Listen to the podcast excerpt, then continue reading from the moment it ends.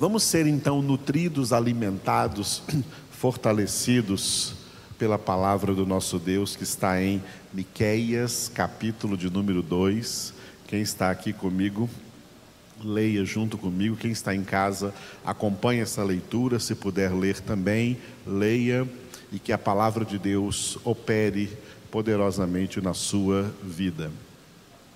Miqueias 2. Ai daqueles que no seu leito imaginam a iniquidade e maquinam o mal. À luz da alva o praticam, porque o poder está em suas mãos. Se cobiçam campos, os arrebatam. Se casas, as tomam.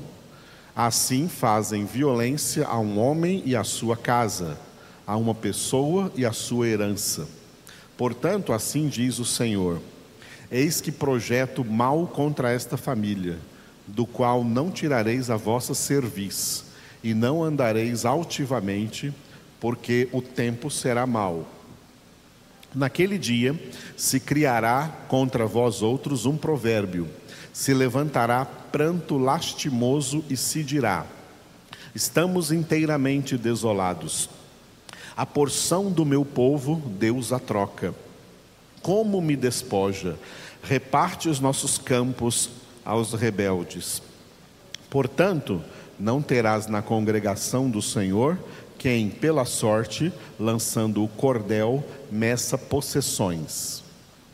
Não babujeis, dizem eles, não babujeis tais coisas, porque a desgraça não cairá sobre nós. Tais coisas anunciadas não alcançarão a casa de Jacó. Está irritado o espírito do Senhor? São estas as suas obras? Sim, as minhas palavras fazem o bem ao que anda retamente, mas há pouco se levantou o meu povo como inimigo. Além da roupa, roubais a capa àqueles que passam seguros sem pensar em guerra. Lançais fora as mulheres de meu povo do seu lar querido. Dos filhinhos delas tirais a minha glória para sempre. Levantai-vos e ide-vos embora porque não é lugar aqui de descanso. Ide-vos por causa da imundícia que destrói, sim, que destrói dolorosamente.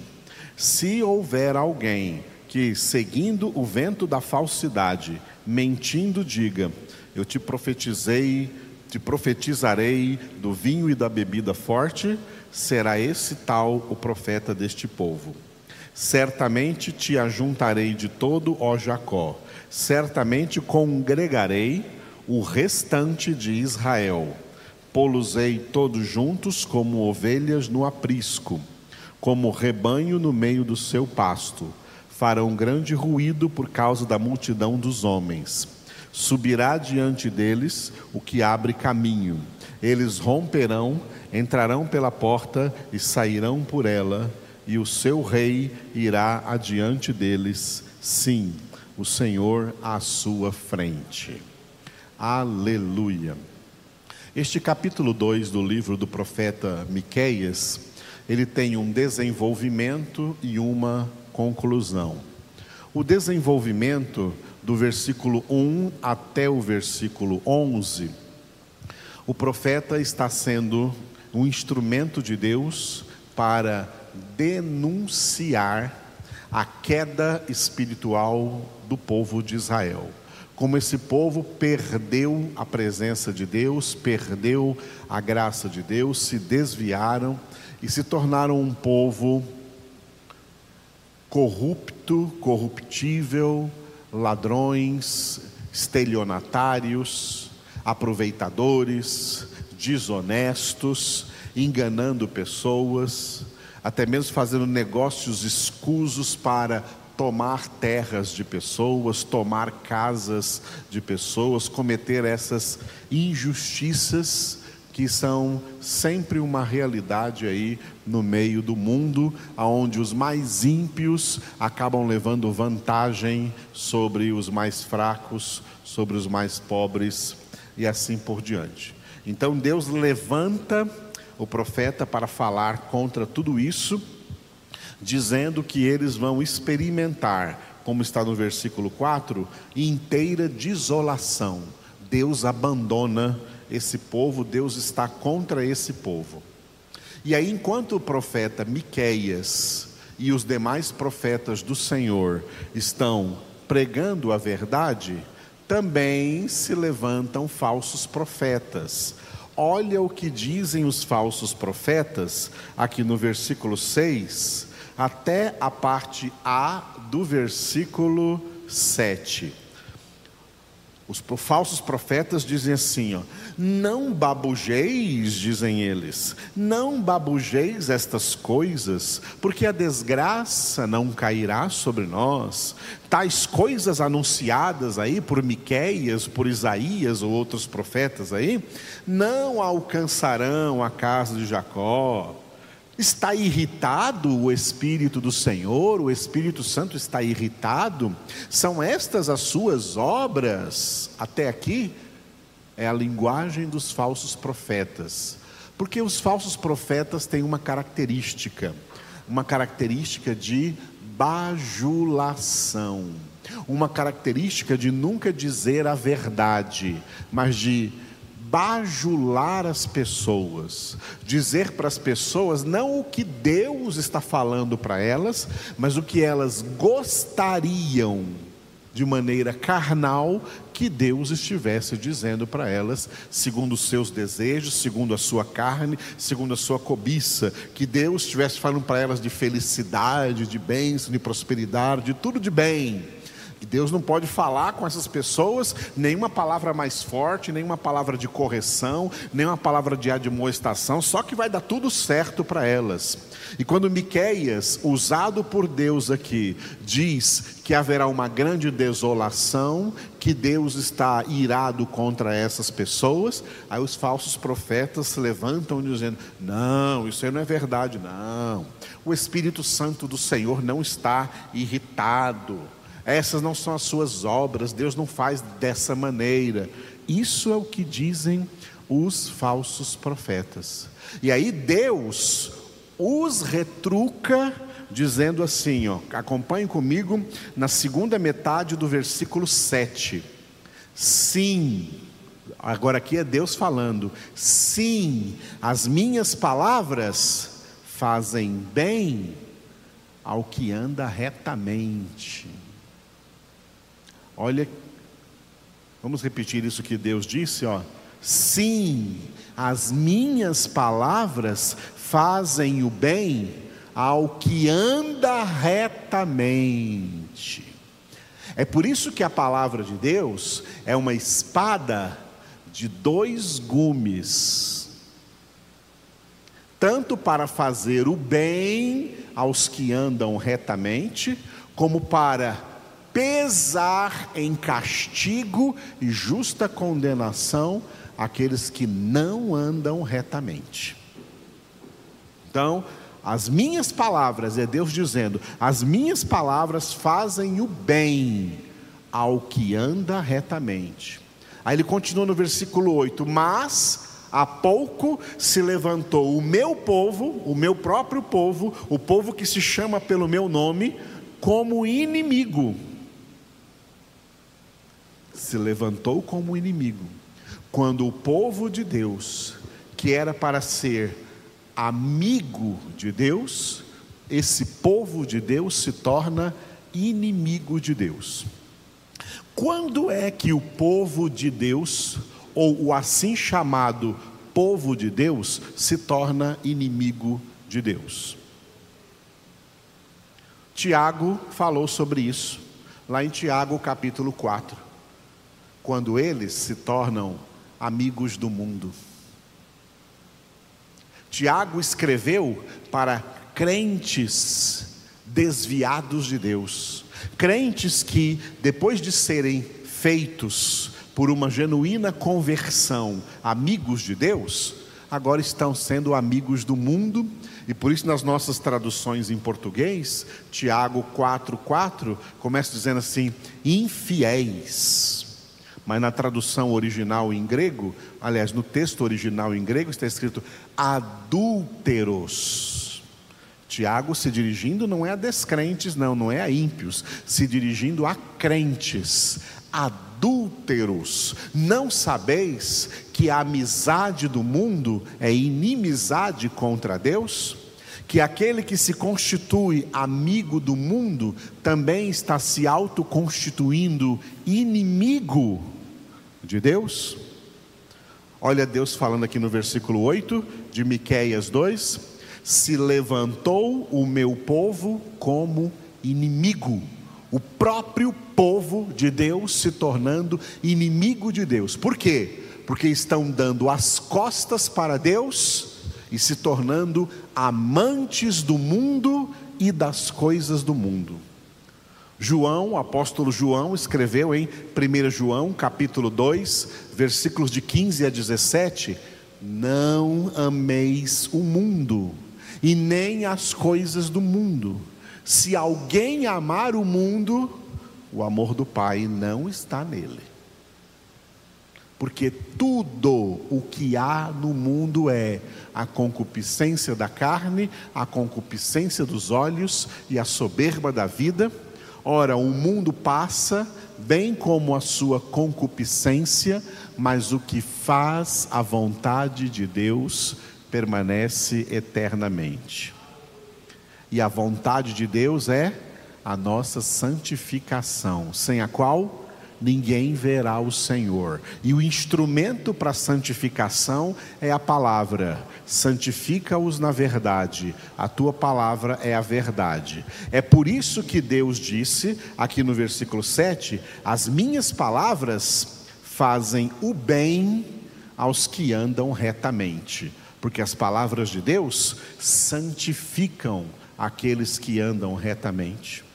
Mas quem se torna inimigo de Deus por se tornar amigo do mundo, essas palavras pesam sobre sua condenação.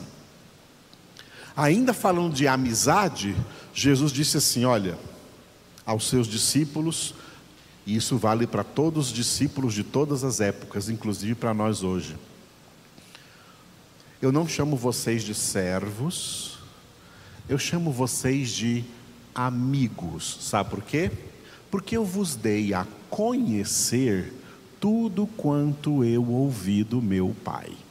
Eu revelei para vocês toda a minha palavra e eu chamo vocês de amigos. Mas vocês só são meus amigos se fizerem o que eu vos mando aqui nessa palavra. Só são meus amigos se fizerem o que eu vos mando. Quer ser amigo de Jesus? Tem condição, não é qualquer um que pode ter amizade com Jesus, não é qualquer um que pode ser amigo de Jesus. As amizades de Jesus são muito bem selecionadas. Jesus não é como essas pessoas do mundo, especialmente jovens e adolescentes por aí, que não selecionam as amizades, que vão tendo amizade com qualquer porcaria por aí. As amizades de Jesus são selecionadas.